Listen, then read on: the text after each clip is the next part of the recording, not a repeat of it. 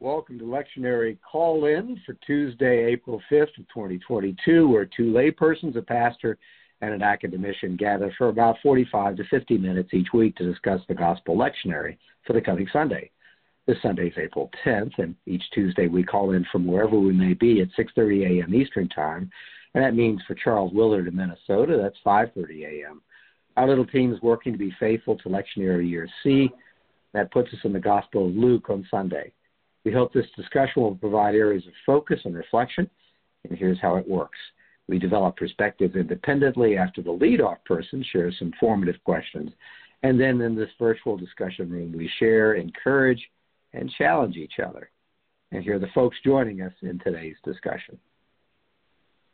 Sarah Mickelson in Tampa. Charles Willard in Minnesota. Bill Hall, St. Petersburg, Florida. I'm Don Upton in Charlotte, North Carolina. Hello, everybody. And uh, today we're reading Luke 23, 1 through 49. Yes, that means we're going to take on the full chapter of Luke. And uh, I just want to say it's always a pleasure uh, to read uh, Scripture with my colleagues. So we divided it up. Uh, and so uh, we'll be reading, I believe, from the New American Standard Version. and we'll begin with Bill and work our way through. 23, 1 through 49. Bill? Right. I'm, I'm actually reading from the New Revised Standard Version. You're doing fine. okay. Then the assembly rose as a body and brought Jesus before Pilate. They began to accuse him, saying, We found this man perverting our nation, forbidding us to pay taxes to the emperor, and saying that he himself is the Messiah, a king. Then Pilate asked him, Are you the king of the Jews? Jesus answered, You say so. Then Pilate said to the chief priests and the crowds, I find no basis for an accusation against this man. But they were insistent and said, He stirs up the people by teaching throughout all Judea from Galilee, where he began, even to this place. When Pilate heard this, he asked whether the man was a Galilean. And when he learned that he was under Herod's jurisdiction, he sent him off to Herod, who was himself in Jerusalem at that time. When Herod saw Jesus, he was very glad, for he had been wanting to see him for a long time because he had heard about him and was hoping to see him perform some sign. He questioned him at some length, but Jesus gave him no answer. The chief priests and the scribes stood by, vehemently accusing him. Even Herod with his soldiers treated him with contempt and mocked him. Then he put on an elegant robe on him and sent him back to Pilate. That same day, Herod and Pilate became friends with each other. Before this, they had been enemies. Pilate then called together the chief priests, the leaders, and the people, and said to them, You brought me this man as one who was perverting the people. And here I have examined him in your presence and have not found this man guilty of any of your charges against him. Neither has Herod, for he sent him back to us. Indeed, he has done nothing to deserve death. I will therefore have him flogged and released him. Then they all shouted out together, Away with this fellow, release Barabbas for us. This was a man who had been, been put in prison for an insurrection that had taken place in the city and for murder. Pilate, wanting to release Jesus, addressed them again, but he but they kept shouting, "Crucify, crucify him." A third time he said to them, why? What evil has he done? I have found in him no ground for the sentence of death. I will therefore have him flogged and re- then release him. And but they kept urgently demanding with loud shouts that he should be crucified, and their voices prevailed. So Pilate gave his verdict that their demand would be granted, should be granted. He released the man they asked for, the one who had been put in prison for insurrection and murder, and he handed Jesus over as they wished. And as they led him away, they seized a man, Simon of Cyrene, who was coming from the country, and they laid the cross on him and made him carry it behind Jesus. A great number of people followed him, and among them were women who were beating their breasts and wailing for him. But Jesus turned to them and said, Daughters of Jerusalem, do not weep for me, but weep for yourselves and for your children. For the days are surely coming when they will say, Blessed are the barren, the wombs that have never bore, and the breasts that have never nursed. And then they will begin to say to the mountains, Fall on us, and to the hills, Cover us. For if they do this when the when the wood is green, what will happen when it's dry? Two others also, who were criminals, were led away to be put to death with him. When they came to the place that is called the skull, they crucified Jesus there with the criminals, one on his right and one on his left. And Jesus said, Father, forgive them, for they do not know what they are doing. And they cast lots to divide his clothing. And the people stood by, watching. But the leaders scoffed at him, saying, He saved others, let him save himself, if he is the Messiah of God, his chosen one. The soldiers also mocked him, coming up and offering him sour wine, and saying, If you're the king of the Jews, save yourself. There was also an inscription over him, This is the king of the Jews. And one of the criminals who was were hanged there kept deriding him and saying, Are you not the Messiah? Save yourself and us. But the other rebuked him, saying, Do you not fear God, since you are under the same sentence of condemnation? And we indeed have been condemned justly, for we are getting what we deserve for our deeds, but this man has done nothing wrong. And then he said, Jesus, remember me when you are in your kingdom. He replied, Truly I tell you, today you will be with me in paradise. It was now about noon, and darkness came over the whole land until three in the afternoon, while the sunlight failed, and the curtain of the temple was torn in two. Then Jesus, crying with a loud voice, said, Father, into your hands I commend my spirit. Having said this, he breathed his last. When the centurion saw what had taken place, he praised God and said, Certainly, this man was innocent. And when all the crowds who had gathered there for the spectacle saw what had taken place, they returned home, beating their breasts.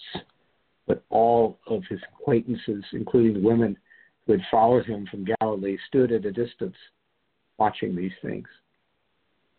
That's the word of God. Thanks be to heaven.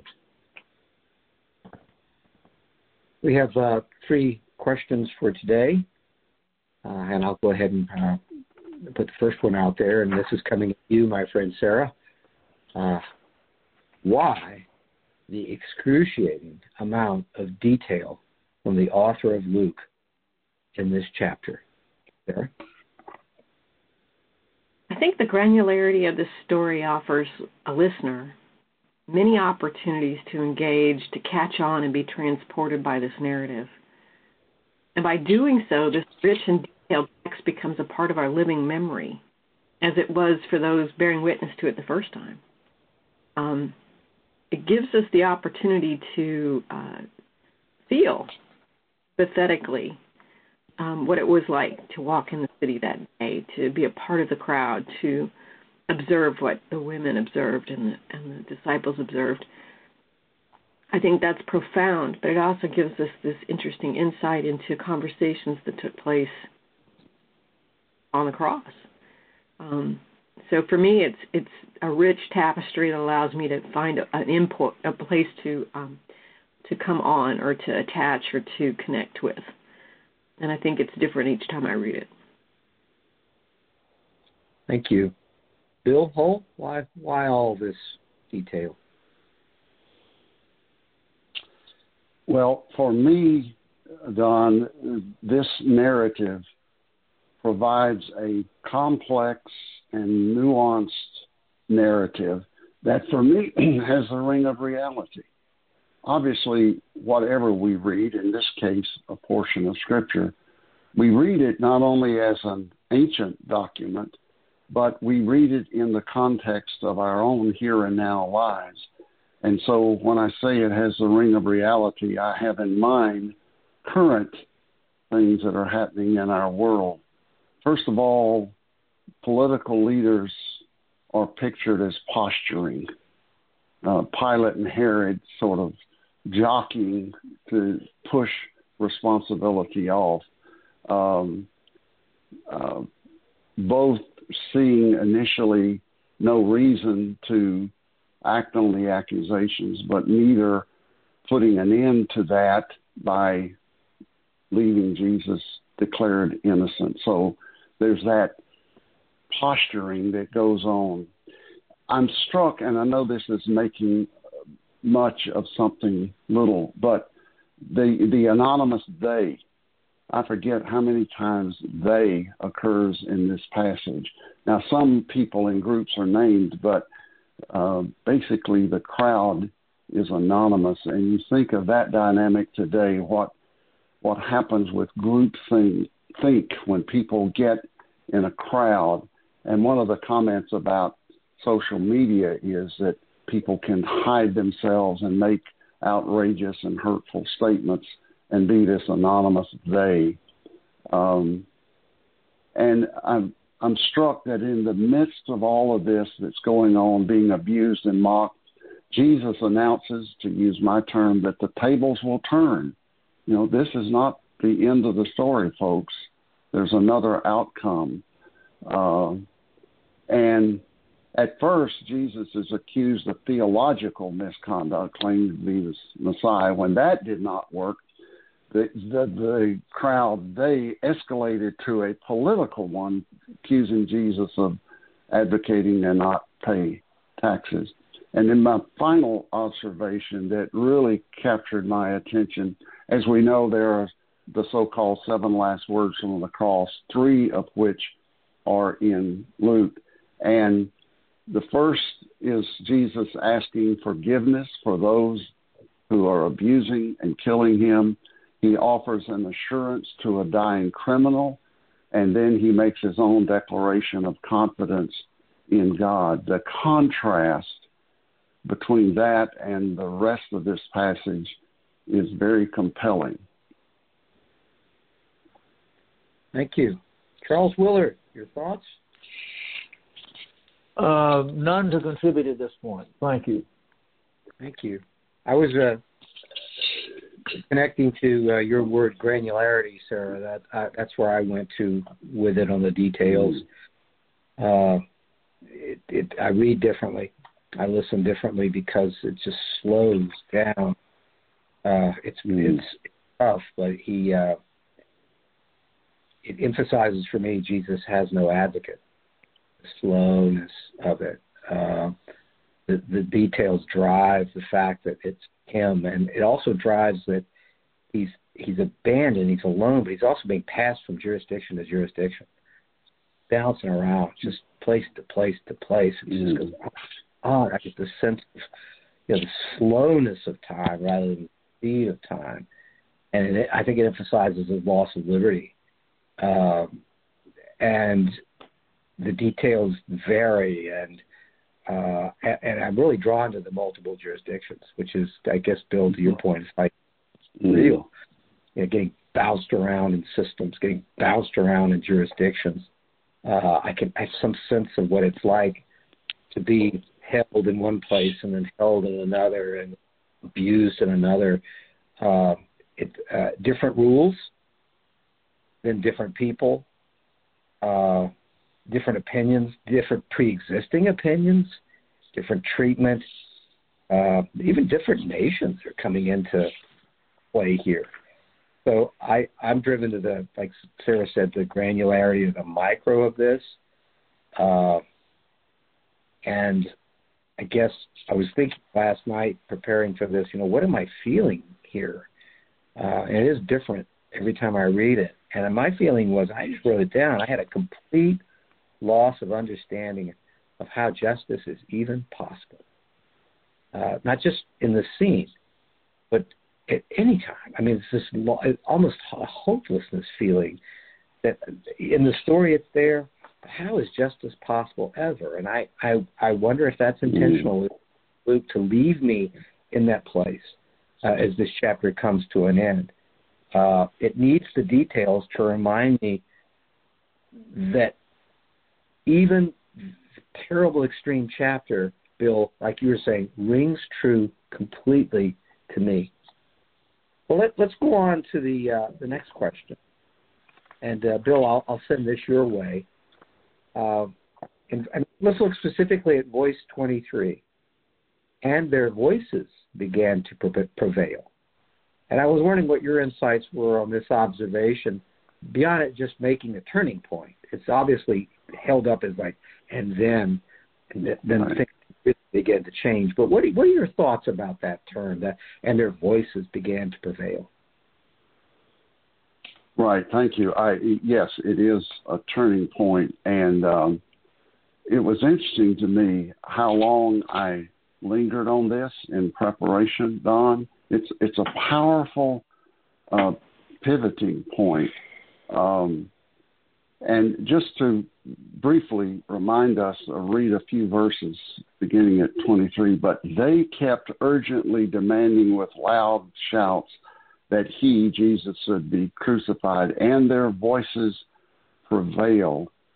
So Pilate gave his verdict that their demand should be granted in some ways, this overlays with what I said in the response to the first question, Don. The the ring of reality. Uh, I look today at how much weight we put on polls. Um, now, I'm not saying they have no value, and honestly, I listen to them when they're reported, but it's like you find truth, supposedly, by taking the temperature of the loudest shouters. Um, there's an old mantra: "When in doubt, shout." Um, if, if if there's nuances and any sense of uncertainty, just keep raising your voice and demanding uh, to have your way.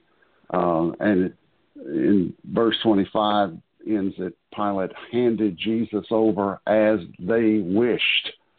Pilate was a leader he didn't need the people's permission, at least what I think I understand of Roman government and how governments work. So again, Don, there's this hot potato trying to hand off responsibility uh, onto the people. And sadly, a quick note over the centuries, uh, there were those supposed Christians who blamed Jews for killing Jesus. Uh, so, uh, in one sense, what Pilate tried to do worked for some people, uh, rather than it was the Roman government that killed Jesus, it was the Jews. And by my count, this is the third time Pilate had tried to resist the demand of the anonymous they. Uh, so, for me, there's a sadness that leaders sometimes trend tend to try to determine the truth based on crowd pressure, pressure and crowd pleasing. Uh, again, it rings true in today's world. Thank you. Uh, before I come to you, Charles, I, I, wanted to just bridge to what you were saying, Bill. I, I, I'm with you. I, I have not been exposed to the intensity of crowds in this way, but I know that it's true. I, I know it's there. But I think I was thinking about, but even in the micro, I've experienced you know, the pressures of smaller crowds, of smaller voices, of anger, even in small groups. You know, uh, even as a child, you said, you know, the people quote ganging up on others. So I think it's all it's something we can all touch in some way, even if we haven't seen, you know, the intensity of a of a crowd like that. Um, and that it's part of the condition that we live in. I I think it's another jurisdiction shouting too. So jurisdictions he's passed from one to another and another, and then there's a final jurisdiction. Oh my, which are the voices, the shouts, uh, and and I I think reading it this time, is there a is there a challenge to me as a reader to say when have I been a voice in a crowd? and even you know, and, and even a small small group. Have I ever ganged up on anybody? Have I ever got caught up in a movement of any kind without thinking clearly? Just getting caught up. And I, I this for this first time I've read that is like examine my own heart. Have I have I ever have I ever leapt to a conclusion? Have I ever tapped into someone else's anger and fed on that? I think there's a, a challenge here which which allows everybody to go, my voice, my voice, my voice. What am I doing? Uh, so I do see it as another jurisdiction coming into play. It's like it's already chaos, but what are these voices? It really is chaos. Uh, you know, it's the depths. It's it's the, it's the great sea. It's the unknown. It's it's chaos. Uh, and the voices prevailing for me means uh, at this moment chaos prevails. And we, I talked about advocacy in the first question. Uh, Jesus had no advocate. That loneliness, the time passing. There's only a few hours. It seems like an eternity, doesn't it? It seems like an eternity. Uh, but there is a kind of advocate appearing, and these voices are an advocate. They're an advocate, almost like fiat. There's this transaction taking place where Barabbas is saved. And so Golgotha is preceded by this transaction the voices make possible. It's really more about killing than saving a life. I mean, that, that transaction really isn't about save this man. The transaction is kill. Let's kill. Um, Charles, what about you? What, what are your thoughts on uh, the voices prevailing? Well, as I've thought about this passage and in the middle of the process of reading and rereading and thinking about it, it, it, occurs to me that it's really impossible, I think, for any of the four of us or other four like us um, to understand and to have a sense of um, any informed sense of what it would have been like to have been part of that crowd. I mean, either either Barabbas who was supported by his followers, but it would have been dangerous for him. I mean, for them, because actually uh, Barabbas was being was going to be um, executed because of things that he and people under his jurisdiction, command, uh, his his his cronies had done uh, including murder. And Jesus, if you think about the different, you know, the, the, the, the, the, severity of the accusations made against Jesus as opposed to Barabbas, it was it's, it's just hard to imagine how any choice like that could have been made in the way that it was made. I just, I, you know, I just, I just, I, there's a there's an unreality to that that I put to the hand of Luke or uh, his predecessor in the creation of the, these these narratives. Um, it's just a strange thing to me. Thank you.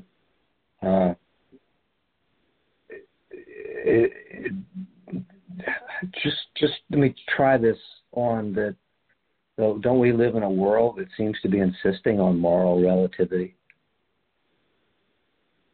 I, I, I just, I just hear it and hear it. I don't think it's unique to, to today, though. I can give you lots of examples where it's like, well, because this happened, I can do this. Because you know, I just sensing a more there's a moral relativism coming out in this. It seems awfully familiar to me, Charles. Does that does that ring true for you? Or?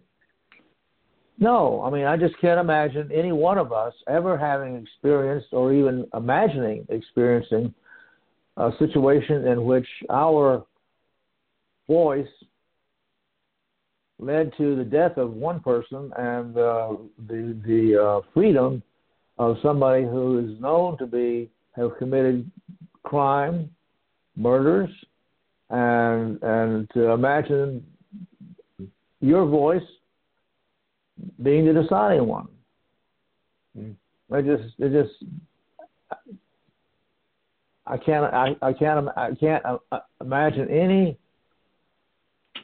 present circumstance in which I have ever been involved or would be involved, as far as I can think of it, imagine it now, that was like the picture that we're given here. Thank you. How about you, Sarah? I'm of two minds about this, so I'm going to open with both sides of my thinking. I went with you, Don. Am I one of these voices? Um, have I been the one to yell out loudly and overspeak the truth? Um, how easy it is for for us, me, to co-opt the purposes of God, especially when I want a different outcome. In this narrative, the crowd wants a different outcome than what Pilate wanted. And Jesus includes me in the petition he makes when he asks for the forgiveness of them. They don't know what they're doing. And despite my best illusions, I don't have the mind of God. I'm not I'm not um you know, I, I often want to move back into Eden and try to eat that fruit again because you know, I, I constantly come up with the same idea that maybe, you know, after all this study that I have some inkling of the mind of God, and I don't. And then the other half of my brain goes, but what if my silence is causing more trouble than my yelling? And in in in thinking about the disciples and the guilt that they'll carry from this moment about keeping quiet and not defending and not stepping up and going wait a minute the truth says this this is this man has not done anything um, so I, I stand accused on both sides of this conversation um, by my silence. In often cases, I'm witness to things that are are not just. I'm witness to things that are hurtful and damage other people. In some cases, I'm the actual weapon that's used to damage other people. My voice is given over to some frustration or some anger or some selfish desire. And so I, I stand accused on both of these, and I hear these words forgive them. So I'm either a part of them or they, but I'm also the recipient of this forgiveness. Thank you. Well, I'm going to move on to the, to the final question.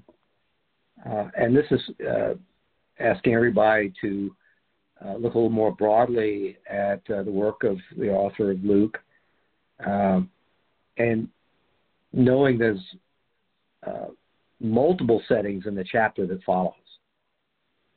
What are your thoughts about the storytelling, the relational, or the, even the theological di- dynamics in chapter 23, full, in context with chapter 24? Uh, let's turn the page, and of course we'll be looking at that in the week to come. Uh, as a matter of fact, Bill has proposed that we stay on Luke in next week to follow. So let's set the stage and consider the pair of chapters together. And Sarah, your your thoughts about the the relational, the storytelling differences and connections as we turn from the end of 23, the death of Christ, into chapter 24. I, I love how it moves from the anonymous, brutal setting into this very rich, individual, relational, loving perspective. And so it's this shift from what I call macro to micro, and and how easy it is to be anonymous in the macro, and how um, sweet it is to be a part of the micro exchanges that take place in chapters um, 24 in contrast to 23. So I'm excited to move toward 24.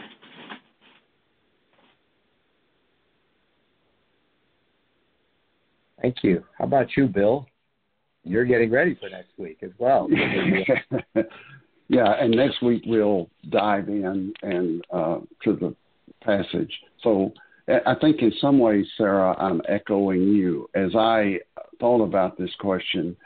Uh, I I don't have the talent to be a movie producer or a drama writer, but I thought about how you might do this in a dramatic presentation. And um, the passage for today, Don, uh, just lifting a few words out the assembly, they accuse, vehemently accuse, contempt, and mocked Uh, one of the criminals derided him.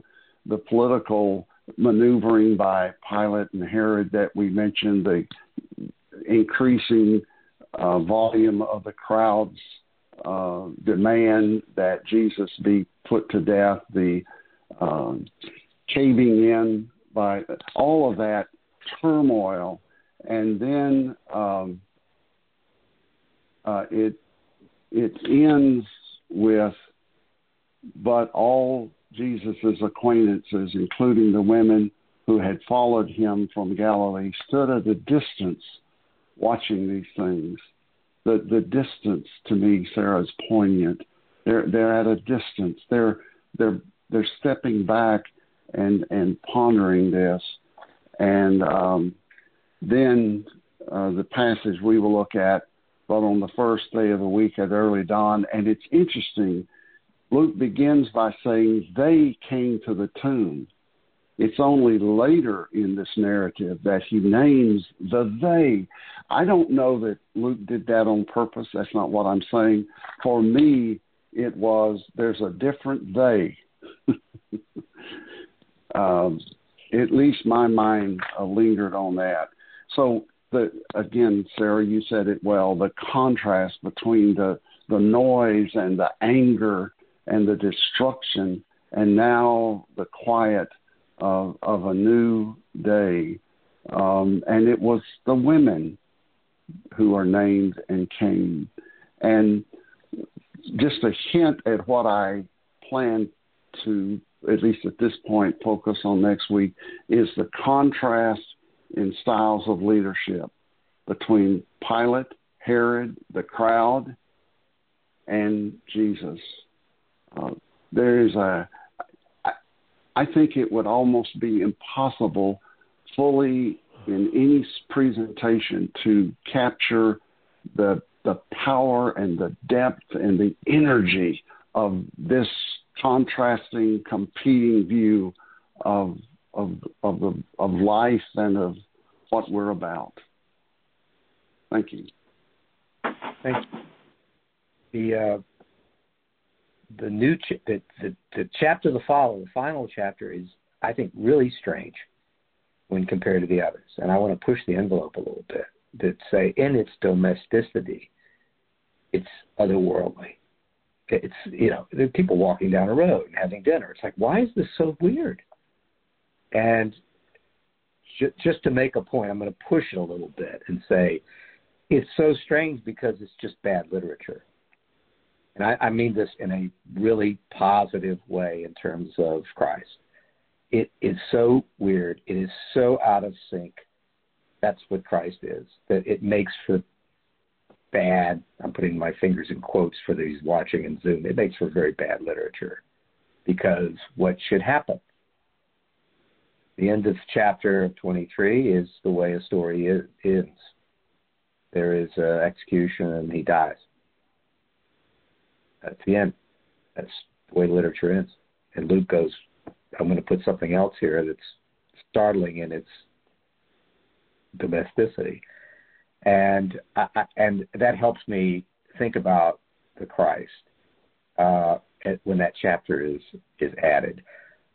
Maybe it could end as women go to the garden. That's that's a natural ending in literature, right? He passes, and then they go to to protect the memory of Jesus. The end. That's the that's the human story. Or maybe they go to begin memorializing so they can tell stories and people get on with their lives and they remember, but they're traumatized. The end. Or another way you could do it is if you're going to keep the new chapter, take Jesus out of it. What is that? That makes more sense in literature, doesn't it? There's a couple walking down the road, talking, completely traumatized. Maybe haven't slept, walking and reflecting what's taking place. The story's told again. The end. They go and have dinner with people. They're all together traumatized, trying to pull their lives together in grief, trying to get some peace, trying to be with each other, loving each other, remembering the teacher. The end. Those are all that that's literature. That's the human story. So I think there's a neat exercise, which is okay, write chapter 24 and take Jesus out of it. And what do you get? Go together, remembering someone locked in history, all with their, only their memories, and that's it. Then add Jesus. Very strange. Bad literature, atypical, completely unfaithful to the human condition, completely unfaithful to the way literature is supposed to work, which is about the arc of our lives and our memories. Something different is taking place. Of course, it's bad literature. Of course, it's bad. Of course, it makes no sense because that's what Christ is doing here. But I just love that it has that it becomes so so domestic there at the end. Charles, you get the last response here. What are your thoughts about these two chapters put together? I think that we are maybe forgetting the fact that this is not, Luke wasn't, at least I don't think, Luke wasn't trying to create something for us to embrace. Luke was trying to say the way it was as he experienced it. But this is years later. This is not this is not like here's the newspaper today describing the events of today and I'm the I'm the writer doing that. And as though as, as a newspaper coming out, and so it, you know there has to be an immediacy about it. This was this was decades after all these things had happened. So there was nothing new. There was nothing surprising. It was all there. Everybody, not everybody, but but the people around Jesus who had continued his work. Uh, Paul, who read about, uh, you know, wrote about these these things all before these things, which had happened decades before, were being written about. So it's it's not as though it was uh, you know how do we how do we make sense of this? They had been asking that question actively for decades before they finally got set to paper or papyrus or whatever. I I just I think it. I guess I think that we're trying to imagine how it might have been, but how it might have been the way that we we would anticipate having experienced it. And that's not what that's not what Luke did. That's not what the readers of Luke's gospel, once they saw it, that's that's it's not as though this is news to them. They have been thinking about this. They have been reflecting upon this. They have been talking about this. They have been praying about this. They have been remembering all these things until Luke finally put them together in this particular way borrowing from his pal Mark and adding things that uh, he shared with uh, his pal um, um, uh, Matthew, but it's it, it, it, was, it, it was not new information. Thank you, Charles. And before we say goodbye, let's just look around and see if there's any closing comments or reflections from anybody. Good?